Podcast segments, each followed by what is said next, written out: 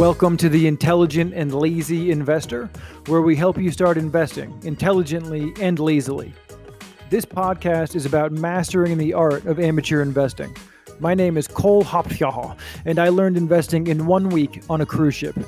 This was all the formal education I've received or needed on this subject. Now entering my 16th year of investing successfully in stocks, then founding Find Fat Fish, a business where I help clients do the same. I can tell you with conviction the fact that I can do this means that you can do it too.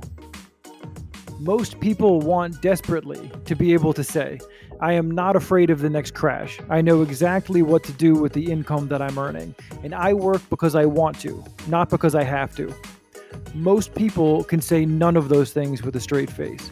And the only way to reverse the situation is through acquiring experience with this subject.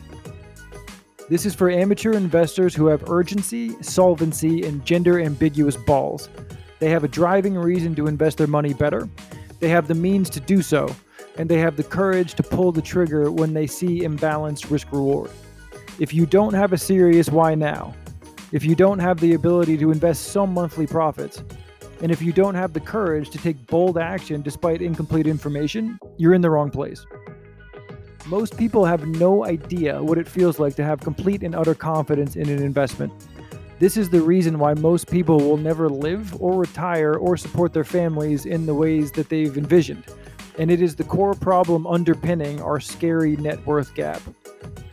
Over the course of this series, you're going to learn the step by step strategy successful stock pickers use to double their income in their spare time, retire on their terms, and free themselves from the worry that they'll outlive their money.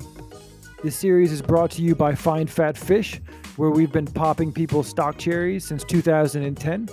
If you want to get deeper into this, then subscribe to this podcast and visit findfatfish.com.